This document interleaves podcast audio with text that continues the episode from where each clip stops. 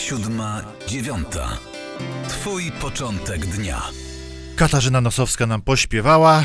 E, Czas na ostatni temat w czwartkowym poranku 7-9. Temat ważny, temat poważny i temat, który trzeba sobie spokojnie przeanalizować. Przy naszym telefonie ksiądz profesor Franciszek Longchamp de Berrier. E, Szczęść Boże, dzień dobry.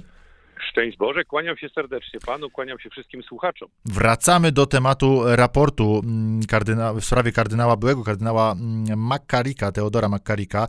E, No i pytań, które wracają czasem w formie poważnych analiz, czasem w formie e, mniej poważnej publicystyki, powiem tak. E, Księże profesorze, ksiądz, najpierw pytanie techniczne. Przeczytał uważnie ten raport? Przeczytałem uważnie ten raport. Czyli nie, nie, nie mówimy teraz o opracowaniach, o streszczeniach, jak to w szkole Nie, czasem niektórzy idą na skróty. źródłach. Mówimy o źródłach. Tak, ja się zajmuję prawem rzymskim i historią prawa i podstawą naszego warsztatu jest praca ze źródłami. Uśmiecham się oczywiście, bo to e, e, absolutnia podstawa, natomiast e, wiele dzisiaj było, jest głosów w opinii publicznej, które bazują gdzieś tam na jakichś strzępkach doniesień, czyli na, no, ba- bazujemy na źródłach. Księże profesorze, co mówi ten raport tak naprawdę, jeśli chodzi o odpowiedzialność i możliwości e, wpłynięcia na sprawę kardynała Makkarika e, przez Jana Pawła II? Mówi o tym, że papież wtedy, kiedy e, dotarły do niego informacje na temat tego, że mogą być jakieś wątpliwości dotyczące moralnego zachowania e, kardynała Makkarika, wtedy arcybiskupa Newark, e, bo e, to było przed 2000 rokiem, e, w, zarządził sprawdzenie tych informacji. E, Była propozycja, aby mianować e, mm, e, Teodora Makkarika arcybiskupem, arcybiskupem Nowego Jorku. E, I umierający wtedy arcybiskup, kardynał e, O'Connor, arcybiskup Nowego Jorku, wysłał taki list, którym bardzo poufny, dlatego że tam były tylko pewne wrażenia, informacje e, dotyczące tego, że schodzą takie plotki, są e, takie pomówienia, e, ale nie ma dowodów na, na nic.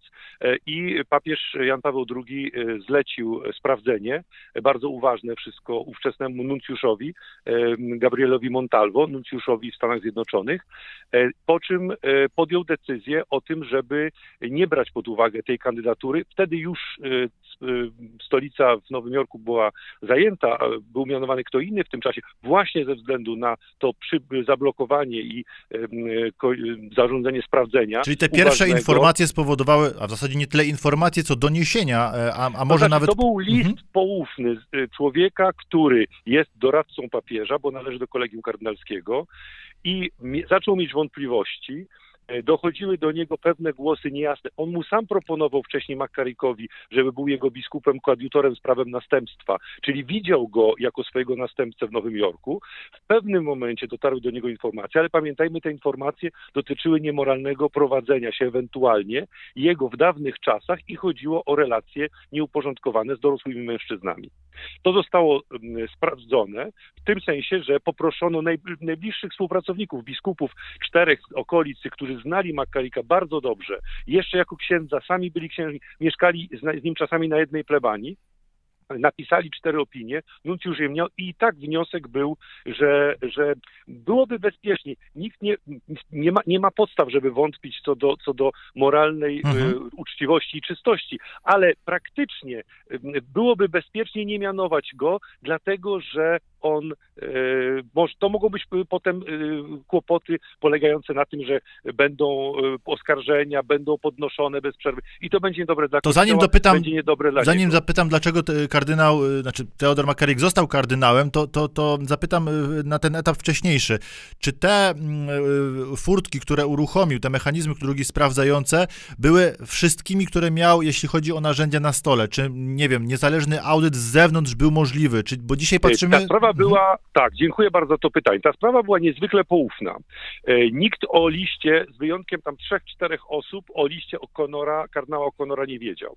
Także nawet było zdziwienie, że Makarik wiedział i pojawiły się takie głosy, że ktoś naruszył tajemnicę papieską, bo nam, do Makarika doszło, że taki poufny list. Dlaczego? Dlatego, że ten list nie nadawał się do publikacji, bo to były tylko pomówienia. Rumors and allegations, czyli pomówienia i oskarżenia y, nieudokumentowane. Trzeba było to sprawdzić i poproszono, poproszono, robiono to, co się robi w takiej sytuacji normalnie, a więc wysłannika papieża, jego reprezentanta, bliskiego współpracownika na terenie Stanów Zjednoczonych, czyli nuncjusza, poproszono o uważne sprawdzenie i on wysłał listy, ale także najwyraźniej w dwóch przypadkach rozmawiał i prosił o przygotowanie opinii, w każdym razie te opinie spłynęły. I te opinie potwierdzają tylko to, że są rumors and allegations. E, a jedna z opinii e, wręcz przedstawiała te wszystkie sprawy, e, te sytuacje, które mogły być dwuznaczne, bo potem McCarrick pisząc do ten list odręczny adresowany do osobistego sekretarza papieża, mówi, że być może pewne byłem nierozsądny, nieroztropny w niektórych sytuacjach, ale te nieroztropności, w cudzysłowie tutaj, jeśli Państwo słyszą ten cudzysłów, te nieroztropności były wyjaśnione w liście jednego z tych biskupów. Księże profesorze, bo nie mamy niestety, ta, niestety nie mamy tak. czasu, żeby wszystko po, po, poukładać sobie na spokojnie, po więcej odsyłamy do e, bardzo ciekawego tekstu na, na, na łamach portalu Teologii Politycznej księdza profesora, ale, ale chciałem zapytać jeszcze o ten no i, wątek dotyczący, tak. dotyczący tego, dlaczego jednak mimo tych wątpliwości, wyjaśnień e, Teodor Makka i zablokowania pierwotnej kandydatury e, e, został jednak kardynałem. E, został kardynałem, dla, odpowiedź na pytanie, dlaczego został kardynałem jest prosta, dlatego że został arcybiskupem Waszyngtonu, e, stolicy Stanów Zjednoczonych. Został e, biskupem stolicy Stanów Zjednoczonych, ponieważ po jego liście, o którym, który wszyscy słyszeli i papież uwierzył w jego niewinność i odblokował kandydaturę, ale to znaczy, że kongregacja do spraw biskupów prowadziła nadal postępowanie. I smutno to powiedzieć, okazał się najlepszym kandydatem, dlatego że on miał wiele zdolności, najróżniejszych, mówił czterema językami. Bardzo ponuro to zabrzmiało, e, księże profesorze, że to był Nie, no, najlepszy no, kandydat. Na, na, najlepszy kandydat do sprawowania funkcji publicznej, natomiast Jasne. jego moralne życie, jak się okazuje, i te oskarżenia, które dotyczyły lat 70. i początku lat 80., no, pogrążały go całkowicie, ale nie było na to żadnych dowodów.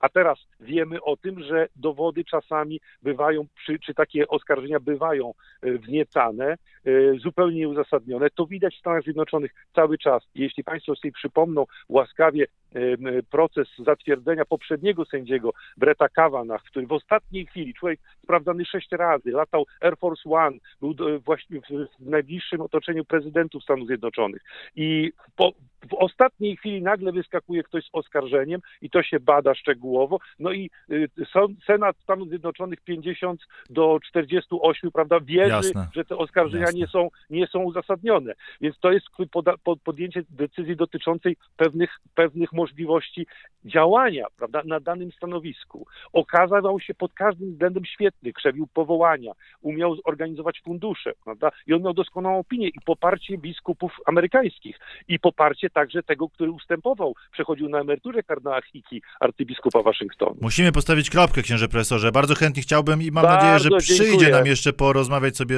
szerzej o, o systemie jest o rozmawiać, watykańskim. Bo ten raport wcale nie jest niebezpieczny dla tych czasów 2000 roku. Myślę, że on może się okazywać bardziej niebezpieczny. Tu mnie dziwi właśnie powoływanie się na ten raport dla tych czasów przed bezpośrednio przed 2017 rokiem. Bardzo ciekawa myśl, mam nadzieję, że ją jeszcze mm, zdążymy w poranku 7-9 rozwinąć. Ksiądz profesor Longchamp de Berrier, dziękuję pięknie.